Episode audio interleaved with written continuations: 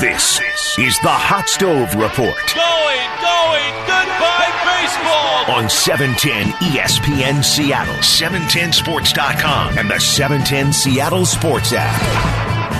Well, welcome inside the 710 ESPN Seattle studios. Time for a little hot stove talk. Mariners Hot Stove Show. Shannon Drayer, James Osborn, and howdy. I am hoping, I am hoping that um, we're not going to be so lonely with this for much longer. You're talking about the baseball coming back? I, you know, uh, there has been some movement. They are they're in the same room. They are talking to each other. Uh, more people are involved. Talks definitely have heated up. This is a critical, critical week in the talks. We're not going to get into that. You can read about that elsewhere. We're going to bring you a lot of fun tonight, but let's just say we are crossing the fingers right now and uh, just hope those talks continue this week. Yes, and there's a little bit of news to update that they did have to push back the start of spring training. Pitchers and catchers were supposed to report. That's no longer happening on that time frame as well. So, like you said, this week would be important to make sure that we could get enough spring training in and start the season on time. So, I'm crossing my fingers with you. So we are going to keep things on a positive note right now. And man, this show just is laid out for positivity. We have got a, a couple of special guests today. Uh, we're going to hear from a young Mariner, Zach DeLoach, second round pick in 2020, outfielder. Really quick path for him. Jordan Shusterman. If you don't know that name, it is one half of Cespedes Family Barbecue. And if there are two guys uh, who appreciate baseball more than they do, I, I'm not sure who they are. He has got all baseball covered, and it just so happens that he is also a Mariners fan. So we're going to hot stove it with him. He's he's going to he's going to have some suggestions. And I got so I got to put his feet to the fire a little bit because as we've had all these guests on, I, I mean I've been pleasantly surprised that everybody has said that my key target Chris Bryant has been at the top of their list too. So I'm gonna have to put his feet to the fire on that because I want to see if he's he's a part of the bandwagon. Howdy, always looking for affirmation there. Now he's looking for it from the barbecue itself. All right. Also, Gary Hill, he's going to make us smarter because that's what Gary Hill does. Uh, interesting uh, piece that he has put together. If you think that the pitching looked different last year, you are absolutely right. But maybe not in the way you think it has. What that means going forward, we're going to hear from Gary Hill on pitch selection coming up in just a bit. But right now, let's welcome in Zach DeLoach. And Zach, you have to paint the picture because I think we all want to be where you are at right now, and we're still having to wait a little bit. But uh, what's it like down in Arizona? Well, um, you know, we, we got things rolling about a week ago. Uh, we're, you know, we're all uh, collectively, you know, itching at the bit to get back out in the field and play some games. Obviously, with the uh, MLB uh, season uh, not have uh, started yet, it's um, it's a little weird. Uh, just you know, not seeing all everyone here yet. Um, but overall, the mini camp has been really, really productive, and I think uh, you know, I think everyone would say the same. Uh, we we've been really focused on you know what we need to get accomplished each and every day, and uh, you know, we've been rolling uh, rolling into this next week. So. Before we get into what you've been doing, I have to. I, I was just perusing the Instagram, and uh, you've had quite an off season. First of all, congratulations. Looks like you got married recently. yes, that's correct. Uh, beautiful wedding video, and what I was most taken with, I think you know where I'm going to go here. A, a very uh, special part of of uh, the groom's party, a four-legged part. Yeah, no, the uh, we we we were a little hesitant to uh, you know, our dog's name is Moose, and he's about he's about a year old. We had actually kind of trained him uh, pretty well, so we so we kind of we trusted our um, our wedding coordinator to to let him down the aisle, and I think it worked out great. I think he was a big uh, you know big relief. I think kind of letting some laughs out uh, during the ceremony, so that was good. That's a Bernese mountain dog. Yes, ma'am. He's Bernese mountain dog. You're not messing around. You're going for dog when you pick up one of those. Oh yeah, oh yeah. He, he's a big boy. We love him though. He's a basically acts like a human. So That's great. Did you did you grow up with pets? Is that it, Bernice like a part of your family from when you were little? I grew up with uh, Hungarian Vizslas, which are kind of the uh, they're kind of similar to a Weimaraner. Um, they're both uh, they're they're like a, they have a copper coat instead of kind of that gray coat, but um, very similar faces and uh, structure. But uh, the Bernese Mountain Dog actually was um, you know we're we're living in Waco, Texas, and um, my wife's, uh, or my mother-in-law, she saw um, two or three Bernese Mountain Dogs walking down the street one day, and luckily enough, we actually found a breeder in Waco, Texas, that breeds Mount, uh, Bernese Mountain Dogs, which was kind of ironic because they're more of a, a northern, you know, cold climate dog. Um, but they're they're beautiful. I mean, we've we've taken tons of pictures and videos of him growing up, and it's just really cool to watch him grow from a, a puppy up into a, a big dog like he is today. So it's uh, they're they're they're beautiful dogs. I love their coloring, and um, really this is our first Bernese Mountain Dog, and I think we're planning on getting another one here in about a you know couple of years or so. I would imagine he can shred a baseball pretty good. Um, you know, he, he he likes his toys. I mean, I, I I've thrown the ball with him a little bit. He'll fetch it and bring it back, but he doesn't. No, I don't think he chews them up very very often. You've done very well with this dog. Hey, let's get back to the, Mm-hmm. the actual baseball and what you're doing right now. And, you know, when I look at you and, and when you came into this game, it was such a tough time with, with the pandemic and, and the alternate site and, and whatnot. Then I look at what you did last year and it really looked like you were able to make up a lot, that you were able to make the most of your time, everything from making a jump from Everett to Arkansas to playing in the Arizona Fall League. Tell us a little bit about your baseball journey in 2021. Yeah, so you know, like you said, there was a lot of uh, you know a lot of you know uncertainty um, in 2020, um, and you know getting kind of thrown into the fire a little bit with uh, the summer camp in Tacoma, and um, you know with some of the other uh, guys in my draft class, and you know that that was I think kind of the turning point, you know, as far as like maturity, like having to you know see what the differences were, you know, college versus pro. Um, and you know, just a professional from a professional standpoint, it's just a lot different. The the environment's different, and um, you know, you're you're having to, you know, it's a job at that point. And I think taking that by heart going into spring training in 2021, you know, I think my focus was a lot different um, than whenever I got to summer camp in 2020. I think in 2020 I was kind of more the experience. In 2021, you know, I had goals I had set for myself, and I wanted to go out and reach those goals and and exceed the expectations of what I think I can do. Um, and I would say, uh, you know, I was definitely, I was definitely pleased and, um, you know, I felt like I, I accomplished a lot, uh, last season. Um, you know, making that jump from Everett to Arkansas was definitely a huge, huge jump. That's probably the biggest jump that you can make in minor league baseball. Um, just from a talent, uh, perspective and an experience perspective.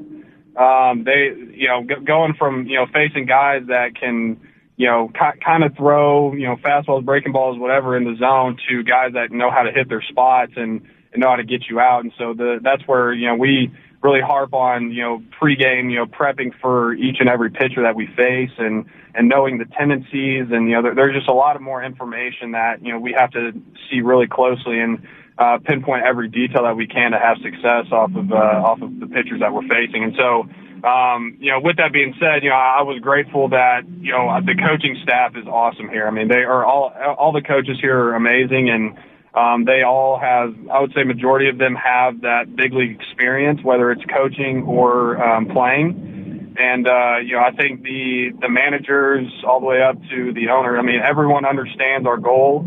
Um, you know, we want to get better each and every day. And I think that, you know, that was our team philosophy and our organizational philosophy that helped us grow, uh, individually as well as a result. So it, it was definitely a, definitely a, a productive 2021 season. And, uh, you know, we're looking forward to 2022. As you've been coming up through the Mariners system, has there been any moments that you can point to to say, wow, that was amazing, or just a major development moments, things that really stand out as this is a turning point for me, or some some moment that just really sticks out?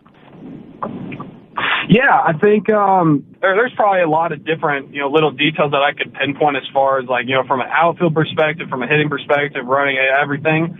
But I think learning to, you know, how to manage yourself when things aren't going good. I think that was pretty early on. That happened to me pretty early on. You know, I got kind of off to a slow start, and I think, you know, working with uh, Sean O'Malley and Jose Umbria and you know Louis Boyd and all those guys, like they were able to kind of get me back to a base where you know that that's where I felt good. And I think as soon as I got that that mental that confidence in myself, that's where I started to take off a little bit. And I think just continuing to build upon that and continue to build build upon that feeling that I had and you know having a little history with the guys that are in this organization like that that definitely helps um, you know, this year feel, you know, feeling more and more confident in myself each and every day that I'm here. But yeah, th- those guys definitely uh, got me back on track even when things aren't going good. And we have a great mental skills program as well. Been talking to Adam Bernero um, a lot, and he he helped me kind of get back on track mentally. And um, you know, I think as an organization, we take pride in all the little things that we do, and I think that that ultimately gave me more of a process mindset, and you know, let the results take care of themselves. And I think that's kind of that's kind of where everything, you know, from a foundational perspective, you know, helped me out a lot. What are some of the tools that they give all of you to do that? It's, you know, you can talk about swings and everything you do out on the field, all that you want, but when you get up to the big league level, it's being able to deal with exactly what you're talking about that sometimes can be the, the biggest challenge. What tools do they kind of equip you with? What are some of the things that you do? Yeah, so um, I don't know about for the major league level, but for the minor league levels, we have uh, they they give us a booklet each year, and it's a uh, it's like a mental skills or kind of a foundational of what um, what the Mariners uh, believe, and um, we we actually uh, before um, each week we would read some of those passages, and um, it really kind of brought us back to what um, you know if we kind of felt like we were drifting away from uh, our process, we would read you know, some passages out of this book that the Mariners had made, and they give us one each year. Um, so I have a couple of them now, but anyways, they, um, they, they just have, they have these beliefs that, you know, you know, as far as like everything being process related and, you know, just kind of everything I've been saying, I mean, they, they do a good job of making sure that we're all, uh, mentally, you know, there and locked into what we're doing each and every day and knowing our role, um, as a player to help the team win um, and in turn, you know that that ends up helping yourself. So I think you know it, it's it's not necessarily you know the the productiveness has come from you know getting help and you know and inspiring uh, myself and you know other guys coming in. Um, you know, I had Alvin Davis come in and he he kind of opened my eyes. I started reading a book that he had mentioned to me, and that that helped me get me um, to a good mental state that you know I felt confident going into each game and you know, I think at the very, at the beginning of the season, like I said, I think I was a little lost. Um, and so I think just having those little mental cues that, you know, we, we probably talk about them daily. Um, and still, even in spring training, like we, we practice like we play. And so I think being able to just carry that on the season is just going to make all of us uh, that much better. What's next for you as you continue to develop your game? I mean, it's got to be cool to see so many different guys play with so many different players every year and coaching staffs as you go through the ranks from Everett now to Arkansas. What's next for your game in 2022? You know, um, I, it's hard to answer. I, I would hope that uh, you know just continuing to build off of a of a good year. Um, you know, I, I set myself. I have high expectations for myself. Um, you know, I I I pride myself on you know making sure that you know I'm exceeding my goals, not just meeting them. I'm doing everything that I can to um, just prepare myself and to challenge myself. I think I think challenging um, you know challenging yourself in the cage, you know, in you know footwork for the outfield or you know for the infield if you're an infielder, or you know just being able to to really hone in on on your skills and being able to focus on that process. I think that's the key. Zach, we appreciate you taking the time today. We look forward to seeing you in Peoria. I'm really hoping we're going to see the dog around the ballpark too. Uh, well, we'll see if, if there's a bark in the park, or maybe I'll ask some of the coaches. Uh, they might let me uh, bring Moose up there. So, all right. Thanks. You take care. We'll see you soon. All right. Thank you, guys. We're hearing a lot about the mental side of baseball and, and just uh, the involvement. We know there's a lot that goes into it, but I think we're starting to hear more practical terms and, and how this is really helping these young players. Yeah, it's really encouraging to me because we, you know, at 710 ESPN Seattle on air, we talk with a lot of the executives on the team, the Jerry Dipoto level, people in management, and they spend a lot of time talking about developing mental skills and the approach to the game and Andy McKay's philosophy. It's cool to hear people in the organization, players who are asked asked to put this into play talk about it themselves and actually talk about how they're using it instead of rolling their eyes about it. I think it's an encouraging thing for the Mariners franchise that people do seem to be taking to this and finding value in it too. And it is an area that you can improve. That frontier is still wide open. Of course, the Mariners trying to run through that as they do with any advantage that they can find in what they do away from the X's and O's. And you heard a little bit of it there with Zach DeLoach. The 2022 season is jam packed with great times at T Mobile Park. Don't miss out on matchups against the Yankees, Red Sox, and Braves, plus seven fireworks nights and Ichiro Hall of Fame weekend in August. Secure your seats now at mariners.com. Coming up next, we're going to talk some pitching with Gary Hill. You're listening to The Hot Stove Show on 710 ESPN Seattle. The Hot Stove Show on 710 ESPN Seattle. Sit in the bleachers on Friday, then snag tickets behind first base on Sunday. It's all possible with a Mariners Flex membership. The best part? Save 10% or more on tickets and get priority access to the 2023 All Star Week and the postseason. Start making those summer plans at mariners.com slash flex. Shannon Drayer, James Osborn with the Mariners Hot Stove Show, and uh, we are getting smarter day by day thanks to what Gary Hill has been doing for us. And it's it's official now, Howdy. We have named the segment. Getting smarter with Gary Hill. No. Gary Hill's going to make us smart. Ah, I always mess it up every time. by the, by the end of these shows, I will figure it out. We're going to have T-shirts made up, coffee mugs, everything else, because this is important stuff. Early on in, in, in, the winter, he was giving us some stats. Now, I, I talked with him last week. I said, let's talk about some pitching we, have talked about how much the game has changed, and we have talked about the different outcomes and, and what players are going for. And pitch selection has played a huge part of that, and it has been impacted greatly by what we have seen with the strikeouts. So, Gary Hill on pitch selection. Today, we are going to talk pitching. In our past conversations regarding pitching, we've talked a lot about the evolution of velocity and stuff. What we haven't talked as much about has been the evolution of pitch selection. Now, let's start with this. In 2002, according to Fangraphs, 64% of all pitches were fastballs. If you lump all fastballs into the same category, four seamers, sinkers, cutters. 64% were fastballs. Now, fast forward to last season in 2021, according to Fangraphs, 51% were fastballs.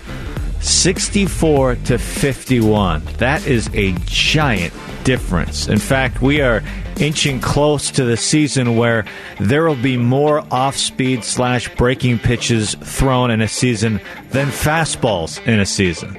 Now, it's even more interesting to peel back the layers and look at the pitches that have risen and fallen in popularity and the reasons why.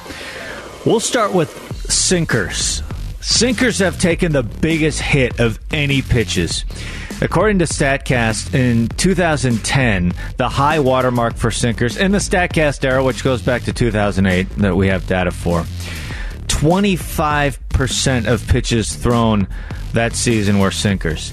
Compare that to this past season, and 15% of all pitches thrown were sinkers. So, in just a handful of years, a full 10% were peeled off on sinkers thrown. In fact, if you look at the four lowest totals in the StatCast era, they go in order. 2018, 2019, 2020, 2021 as the percentage goes lower and lower and lower as time goes on. Now, think about what a sinker is. Sinker is a pitch that has downward movement, and the point is to induce ground balls. It's a contact pitch. That's what it is. And it's losing popularity in a big way. Now, what has gained the most popularity? Sliders. Delivery to him is a breaking ball steam right at the knees. A nasty, diabolical slider. Oh, that stank! Last year was the all time high in sliders thrown. 19% of all pitches were sliders. Compare that to the low in the StatCast era in 2008, 14%. 5% difference between 2008 and 2021. And my guess is, I think it's a reasonable guess, if we had data going back 50 years, 60 years, 70 years, that these differences would be even more extreme. Now, comparing sliders and sinkers league wide last year, sinkers last year, opponents batting 281 against it, sliders 210. Opponents slugged 432 against sinkers, 364 against sliders. The average exit velo 88 and a half against sinkers, 86 and a half against sliders. But most significantly, and the biggest reason why the change, as we mentioned, the sinker, a contact pitch, known for inducing ground balls. The slider, that is a swing and a miss pitch. That's why it's gained popularity, because the goal of pitching now is to induce swings and misses. When you examine last year individual pitchers with individual pitches, you will find out of the top 50 with the highest swing and miss rate, 33 of those were sliders. If you listed out pitchers' individual pitches in order of strikeout rate, you would have to go down to 268 from last year to find the first sinker on the board. And while sliders have taken a dramatic increase, other breaking pitches, off speed pitches are up as well, as you can imagine with such a big hit in sinker percentage. Cutters, the second most we've seen in the StatCast era, a low of 4.8% in 2008, 6.7% last year, which is the second highest in the StatCast era. Curveballs are up 2% from 2008 till this year, over 10%. And we saw the second highest changeup rate as well, 11.5% compared to the low again in 2008 of 9.5%. So this could be the year that we see more breaking and off-speed pitches than we do fastballs as the chase continues for a swing and a miss. Swing and a miss! He's done it! So this is really interesting, James, because uh, I felt bad for some of the pitchers who didn't have the big stuff over the few, last few years. You know, if they, they pitched, they could hit their spots. And everything was velocity, velocity, velocity. And baseball is what baseball is. And one of the constants of baseball is it's ever evolving or revolving might be the better way to go. And I always kind of wondered, is it going to come back to the stuff guys?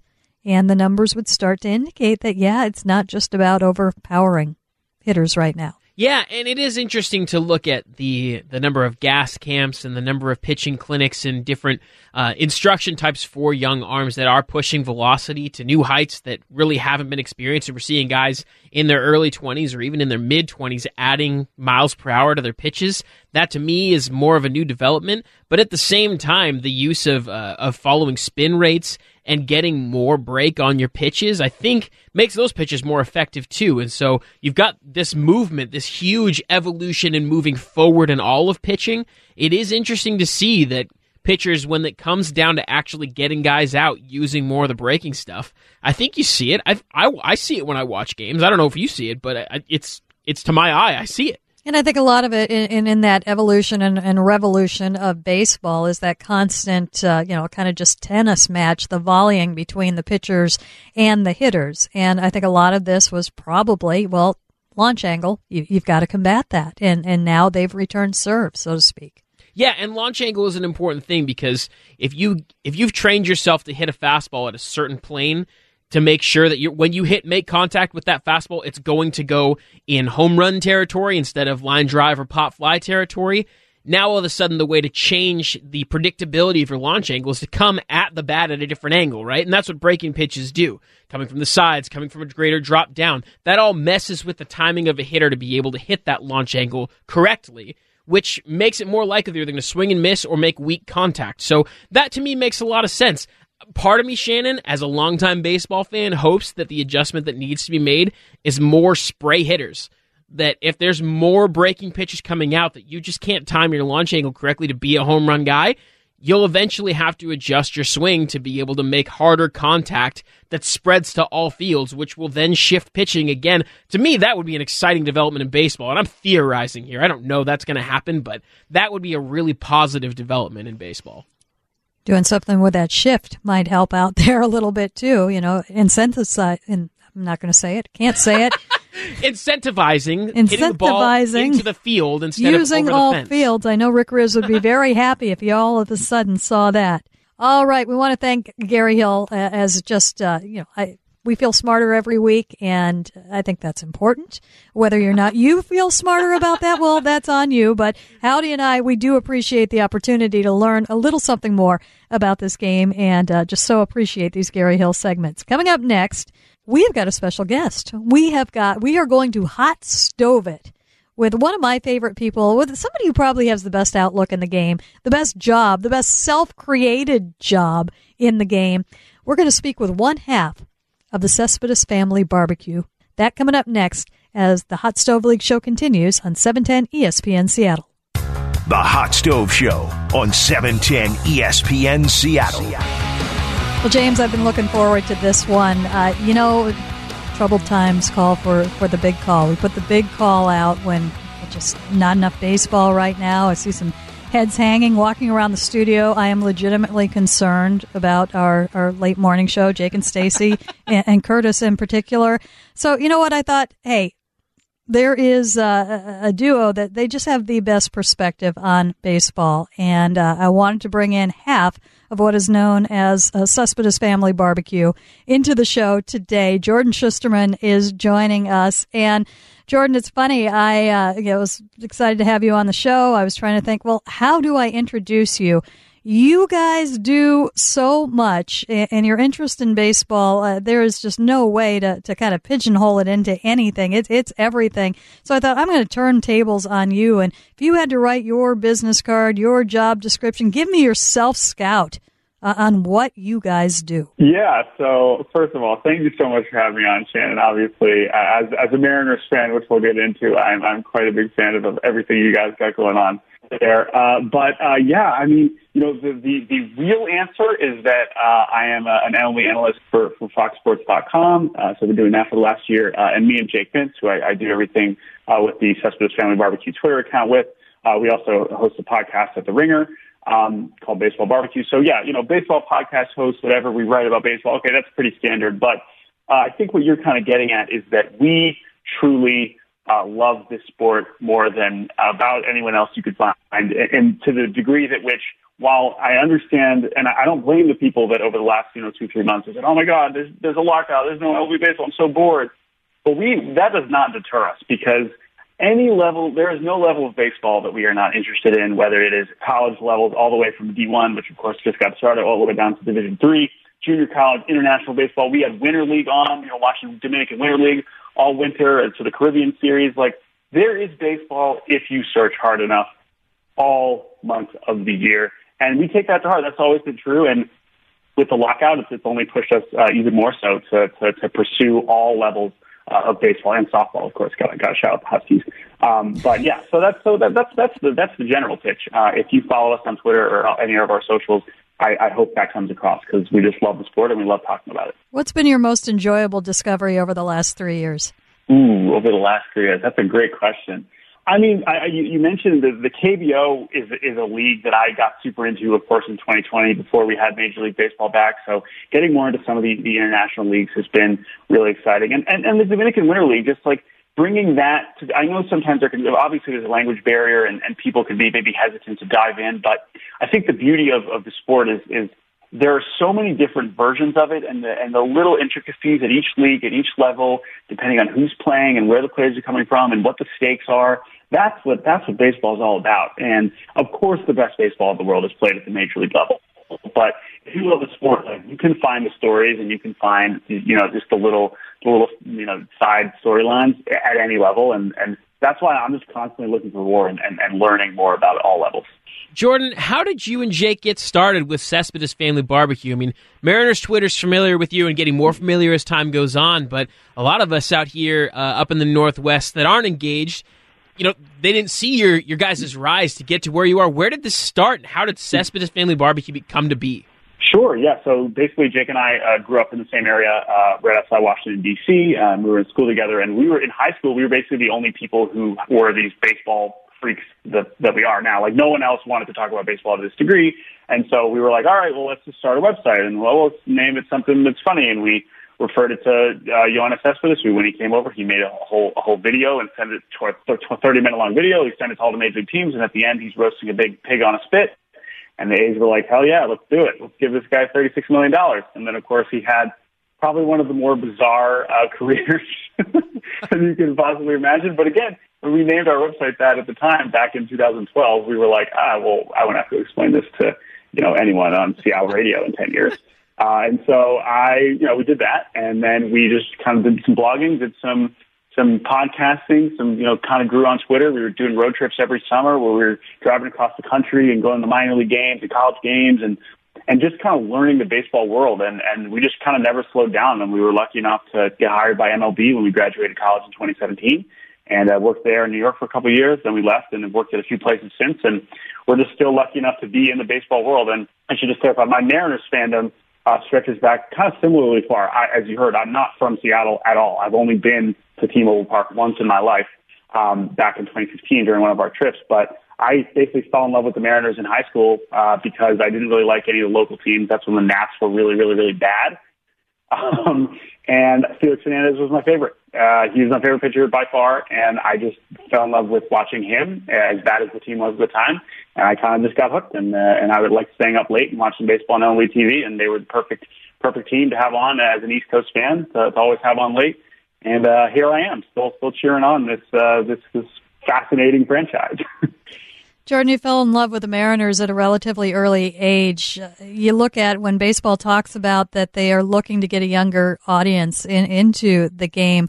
What do you look at as if you were, you know, going to tell your yourself today, your 18 year old self today, and your 18 year old self friends, and perhaps those friends who didn't play baseball? What would you tell them to look for? What's good in this game, and what can they build off and to kind of to pull that in? it, it really is about the players, and we've always been so player centric. And I know so much of the discussion right now is in the players versus owners thing, and we we know that that the players are what makes the sport special, um, and the differences in the players and and where they come from and why they are so good at what they do. Uh, and and so we've always just tried to, to drive that home and, and get people to to understand where these players come from, why they are in some cases like this is a uh, this is a specific example. Of course, is looking at the Mariners roster. Like Taylor Trammell, as you I've, I'm sure have come to know over the last couple of years, is about as down to earth and nice and funny and hilarious and relatable as a guy as you can get. And turning these people into into people and just being like, oh yeah, they are just they happen to be really good at baseball, but like I can root for them so easily because I learned just this one little thing about them, or I see this one little video of them, you know, telling a joke or playing a prank or doing this there, and and it's just bringing that and, and making it more accessible in that sense is something we always try to do and, and kind of meeting fans where they are because there's always going to be different levels of baseball fans. There are the people who are right on roster resource every day, like me. That's just me, right? But not every fan. I know there's fans that are only going to watch the Mariners, right? And so, how can I get that fan to be even more interested in baseball as a whole, or in you know a deeper level of of the team? So that's kind of how I look at it. And when when, when I talk to people, 18 year olds now, people in school now who come to us and say like, how do I get more into this, et cetera, et cetera. Those are kind of the, the, the main tenets I, I like to stick to. Well, let's talk a little bit about the Mariners then, because you're in an interesting position for our show here in that you are a Mariners fan, you grew up a Mariners fan, but you spent your time with teams across the league and players at all different levels of baseball. Mm-hmm. What is your perspective on where the Mariners are at right now in their franchise and their direction? Yeah, it's been really interesting, and, and I got to say, you know, I, I, you know, Jake and I, we share the Cespedes Barbecue Twitter account. I, I made my own Twitter account for the first time. You know, we've been on Twitter for ten years, but I made my own Twitter account for the first time about a year ago to basically just be on Mariners Twitter and be more involved in the Mariners fan space. And it has been a very revealing experience because I have now a better sense for the all the various levels of Mariners fandom in a way that is, in some ways uh, sometimes a little frustrating and scary. And in other ways, it's like, okay, like this is cool. I'm getting a better sense for it. That all that their fans would just think, oh, like it's go time. We're World Series, you know, contenders already. And then there's the other side of the spectrum that's like we're you know light years away from competing with the Astros, et cetera, et cetera. And I like to think that I, I find myself somewhere in the middle because again, like you mentioned, I, I am following all the other teams so closely, so I feel like I have a pretty good sense of of where the deficiencies are and where they should be excited, where, you know, as Mariners fans, we should be excited, but also where we need to remember that, like, oh, like the Astros are still really, really good and are, are way still ahead in a lot of other areas. And so, yeah, that kind of leads me to thinking that, like a lot of fans, I think they still have some big moves that they need to make, um, certainly on the offensive side. Uh, whether that's one or two more hitters, I think that's going to be crucial but it's still going to take more than that. Like this is they're, they're, they're we're counting on a lot. It's so easy to see all the prospect names and just assume that Julio is going to immediately come up and be amazing. And I feel pretty confident that is going to be the case. But we just saw what happened with Kelenic, right? We just saw how slow these guys can start, no matter how talented they can be. So we just have to look at what can you count on for sure, right? We know Mitch Haniger is going to be great. That's okay, great. We know Ty France is, you know, getting to like can be great. But after that, how many do we like know for sure are going to be very good major league players. It's still kind of a short list, right? Now we have Robbie Ray, we can add him to the rotation, but that's where you get into the, oh, maybe they're not quite all the way there yet, and that's why I think fans are clamoring for at least one or two more big moves. Tomorrow, lockout ends. There's much rejoicing. You are Jerry Dipoto, what's the first move you make? Oh man, so I've I've gone back and forth with this, and I did. I, I man, I should pull up the results of this. I I, I did a, a kind of an informal Twitter poll um, right before the lockout, basically like you know of all the Mariners fans that, that follow me, like okay, like rank all the hitters that that that you would want, right? Uh, basically, let let me know what what is the who, who are the ones that Mariners fans want the most. And I was kind of surprised by the results of that because for me, I kind of I came into this and I was like Kris Bryant, Kris Bryant, Kris Bryant, Kris Bryant, and then suddenly it was Robbie Ray. Uh, and I was like, oh, okay, well, that's cool. Um, but so, okay, so I ranked them, and I ranked them. I, Kris Bryant was also the number one uh, result uh, there. Trevor, Trevor Story was second. I know Seiya Suzuki is a really exciting one, although he's kind of more of a mystery box compared to the known commodity like Bryant Story. For me, I think it is Bryant, and it also feels the most realistic. I've kind of come around on the idea of Michael Conforto, maybe in addition to an infielder like Bryant or Story. I know that one is maybe that was by far the least popular answer, but I feel like he's someone that I think could be really, really great value. Let alone you know his Pacific Northwest ties. I think they could be really fun. Uh, but yeah, I'm still pretty heavy on the on the Bryant bandwagon, uh, so I, I would still say that is number one. Well, Jordan, I voted in that poll, and I ranked those exactly as you just said. And so now I know for sure, because I, I wondered from a distance, but now I know for sure that you and I can be friends and we, we are friends, even though we didn't know it. Um, because I'm right there with you. I've been There I've been go. banging the drum for Kris Bryant as I've said a square peg to fit a square hole in the Mariners roster. So yeah, you're you're you're hyping me up big time with that. Yeah, but there are a lot of guys. Like that's the thing. It, it, it's been. It feels like Mariners Twitter has been so focused on. I, it feels like Brian's story, Brian's story, and then some people are just like all in on Suzuki, and I, and I totally get that.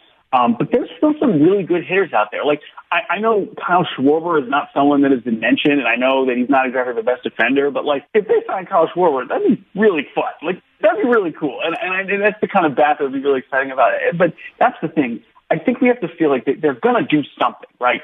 They have to do at least one more big thing. Uh, and so that in and of itself is, is exciting and, and obviously kind of nerve wracking. But man, it's, you know, it, it is going to be a crazy time once this lockout ends. Let me, let me tell you. And that cannot be soon enough. We've got about one minute left Yeah. with uh, Jordan Shusterman, and this is not fair. I'm going to tap into your expertise, your experience, your creativity. You got a dinner party. You've got five spots at the table, all baseball. Anyone is possible, and I'll pull up a booster chair, so I'm already there. You don't have to worry about me. I think you would probably make the invite, Shannon. I mean, I mean, between I would pick either you or, of course, uh, my good friend Ryan Divish, uh, but you would probably be uh, a much more pleasant experience for the entirety of the evening. So, uh, I would say uh, baseball people that I would love to to have a meal with. This would be a, a really interesting group. Um, but we'll go ahead and throw the extremely obvious Ken Griffey Jr. in there. Uh, we're going to go ahead and put uh, Bo Jackson. We're going to go Bo Jackson. That's someone I would I would love to to talk to and have questions about his his baseball experience. Uh, I'm going to go ahead and put Mike Trout. Now I know that's a weird I know it's a weird one because people think Mike Trout is super boring. But I feel like if I if I can get him if I can get him alone, if I can get him maybe with with Griffey and Bo Jackson, maybe we can we can pull a little personality out of our good friend Mike Trout. You know, sitting sitting with some of the greats. Uh, I'm going to go ahead and put uh, Munenori Kawasaki Oh, great call! as, awesome as my wild card. yes, as my as my wild card, just from a strictly from a from an entertainment standpoint. And then my last uh, my last guess, you don't count. Shannon, you're there. You're, you're not the fifth, right? So you're I'm you're okay. just It's automatically okay. uh, Yes. it's already in attendance. Uh, then my last pick, oh man, oh boy, this is this is tough. You know what? It's going to be Jerry Dipoto because Jerry Dipoto, if we've learned anything, likes to talk, likes to tell stories, and I certainly have questions for Jerry, just as everyone else does. And so we'll we'll bring Jerry along. He would have a great time. I know he appreciates baseball history, so uh, I think that would be a great pick. He's a foodie, so you would definitely be kind of on the spot with the menu. You would have to be very, very careful with that. You could get big points with the menu, but man, if this goes much longer, we'll see if we can just kind of oh. arrange this. We'll send out the invites. Looking forward to it. Thank you both. This was very fun. Hopefully, lockout's over soon. The Mariners sign all of these players at the same time. Fantastic. Thank you, Jordan. My pleasure, guys. Jordan Shusterman from Cespedes Family Barbecue. And James, I can't believe he's only been to T-Mobile Park once. That just seems like a crime. I mean, we got to do something about that, right? He's Absolutely. getting more involved. He's got his own Twitter account, so we can just tweet about Mariners now. He's going to be a part of the Mariners Twitter family moving forward. Yeah, we got to get him in the ballpark. We got to get him to the ballpark and you an invite to that dinner. Yes. Oh, please. I'll, I'll serve the meal. How about that? I'll be the waiter and I'll serve everyone their dishes. You know, any any way to get in that room, and that would be an absolute blast. I'll tell you this much: I think Griffey would pick up the check. Oh, good for him. I think it's a good call too. Good call. Hey, make T-Mobile Park your office. The Mariners are currently hiring a variety of full-time and part-time roles. Join our team by checking out the full list of opportunities at mariners.com/jobs. The Hot Stove Show on 710 ESPN Seattle. Stay locked in on all things Mariners by following along on Instagram, YouTube, TikTok, Twitter, and more. Mariners social media dishes out special offers and breaking news, plus some of the most creative content on the internet. Join the conversation at mariners.com slash connect. Shannon Drayer, James Osborn with the Hot Stove Show, and man, James, I, I think we hit it right. You know, we, we had a little bit of a boost at the beginning of the week, knowing the players and the owners were going to meet and, and have some actual conversations. Then a little bit of a breath of fresh air, getting to talk with one of the prospects in Zach DeLoach, who uh, just seems to have learned so much in his first. He's only really had one year in the system, one typical year. Everything else was pandemic shortened or alternate camped. Last year was his first year. Jordan Shusterman, absolutely love him and Cespedes Family Barbecue. Good to get his insights on a team that he loves. And of course, Gary Hill. I, am smarter just for saying Gary Hill. Making me smarter, always Gary Hill. That's what he does. But, uh, you know, circling back to what we started this with is there is some movement right now. There was some news this week. Uh, you know, sadly, we have lost some spring training games, but hopefully things are moving in the right direction. Yeah, we mentioned at the beginning of the show that they had made a major announcement that spring training has been delayed. Um, and this week is an important week. So, up until this point, for those of you who haven't been following the MLB lockout very closely, the Players Association and the league have been exchanging proposals back and forth. And so, there haven't been a lot of meetings where they've really fleshed out those proposals and then gone back and forth. There's been, been a lot of giving and receiving and then letting it be. Where we're at now this week is the league and the Players Association have agreed to meet every day and actually go through the proposals and have back and forth and have breaks where they review the conversations that they've had and get together with their groups and speak again. So we're at a different stage of working through figuring out when baseball can come back. And it's a big week this week. Yeah, there's a lot to get through. There's no question about it. But the most important thing is, is that they have both said that they are committed to these talks as long as the other side is committed to these talks and nothing is going to get done until there is uh, discussion. And again, the thing that you pointed to that is uh, very different is in the past, they would take the proposals and have to take it back to their side. And now that is something that they are taking the proposals, having the discussion, then adjourning to different parts of the building or the complex where they're at in Florida and actually discussing and coming back with counter proposals and ideas right now. So, uh, dialogue is huge. As I wouldn't be reading in too too much into the oh this meeting was only 15 minutes a couple of weeks ago. Now's the time where you want them staying in the same place. But if you do all of a sudden hear, oh my gosh, this meeting only did and they last a short time and they left the complex, don't panic. I almost fully expect to see that at some point, but I think both sides realize where they are and what's on the line right now. We shall see what happens. Yeah, and you and I have talked about this quite a bit on the podcast and on this show. I'm not all that concerned yet. There hasn't been anything really major during this whole lockout that has had me really concerned that baseball's going to get skipped or we're going to have a extended break where there's no games or a, a shortened season. I'm not there. I haven't been yet. But, uh, you know, this is an interesting week. It is the first time where we're at this phase of this, you know, collective bargaining agreement conversation. So I'm curious. I'm watching closely, but uh, there's nothing so far that said to me, we're canceling games and this isn't going to work. And there's plenty you can follow along, of course, on the social media platforms. There are reporters who are there and reporting what is happening, uh, various pieces of information from both sides get out, and so you can follow that. We talk about it all day long on the radio on 710 ESPN Seattle. I've got a piece up on the significance of this week on 710sports.com. It's all out there. You can follow along there. What we do know is we will continue to do what we do here with the Hot Stove Show, talk about what can be done when it is allowed to be done. Hopefully, learn a little bit more about some of the newer Mariners. And again, uh, we're all getting smarter because of Gary Hill. So, win win hat tip to Gary Hill and continue to listen because he's going to keep getting us smart. By the time we're finished we're doing geniuses the show, when the show we starts. will be. They're going to have we'll be teaching courses by the time we're done learning from Gary Hill this offseason. Absolutely. So it's hardly a lost off season or month. we are getting a lot done here. As I said, we will do this again next week. Until then, take care.